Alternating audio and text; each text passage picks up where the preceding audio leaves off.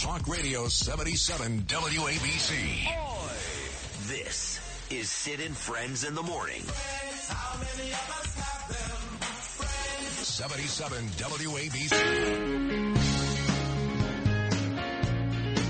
Well, you know, I love this song, Natalie Merchant and 10,000 Maniacs. Oh, Ordinarily, I'd play it for a while, but I don't have any time here because my next guest, who I really like, I've seen her on Hannity. She's really great.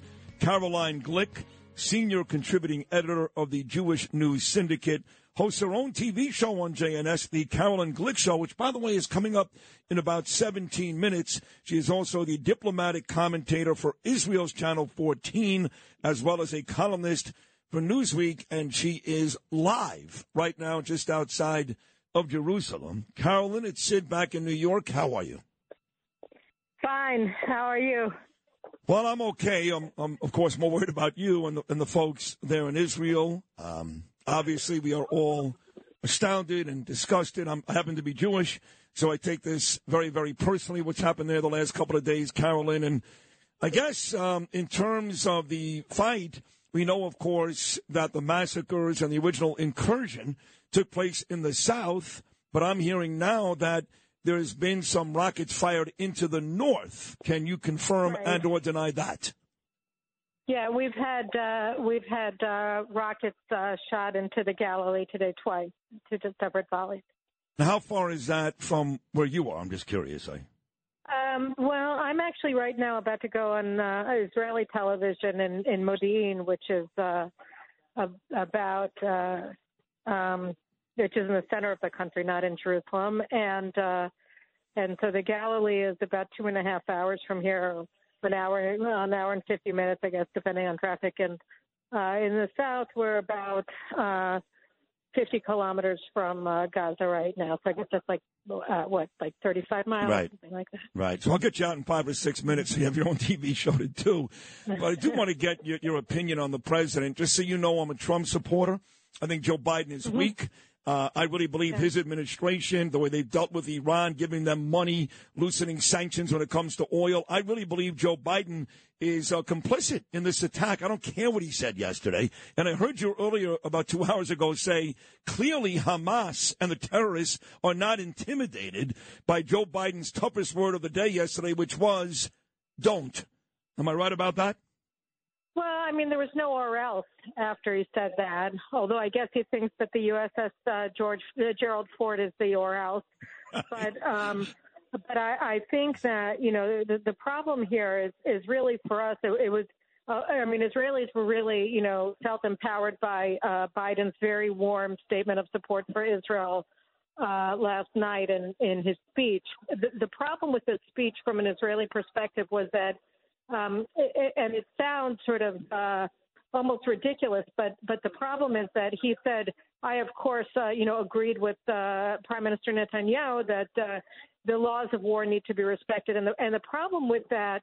Uh, that, uh, that that statement and was also made on the Rachel Maddow show by the deputy spokesman for the National Security Council the day before, so they were sort of playing it out.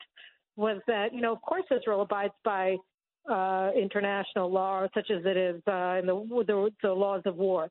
Um, you know, we we are a moral army, uh, just as the U.S. military is, and what we're facing is uh, is an is a is is a is a jihadist foe who you know is in many ways worse than the Nazis because at least the Nazis had the presence of mind to recognize that you shouldn't brag about murdering people who are innocent. You should try to hide it, which is what they tried to do.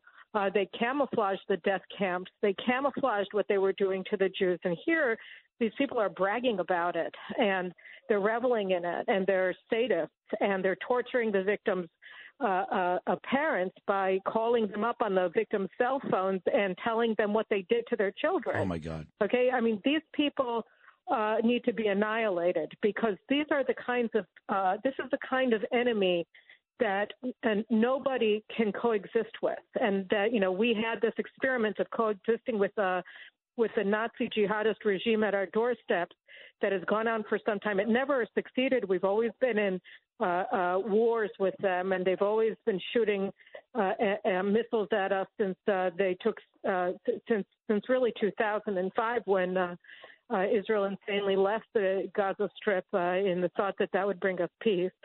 Uh, it was sort of a chicken little, uh, see no evil, hear no evil um, strategy, which is, of course, not not not a brilliant one.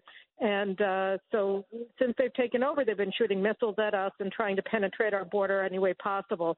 Uh, but uh, uh, what happened on Saturday is unprecedented. Uh, we've never seen this before in the history of Israel, and frankly, in the history of of, of uh, the Zionist movement in the land of Israel, we've never had a massacre of this scale and this cruelty.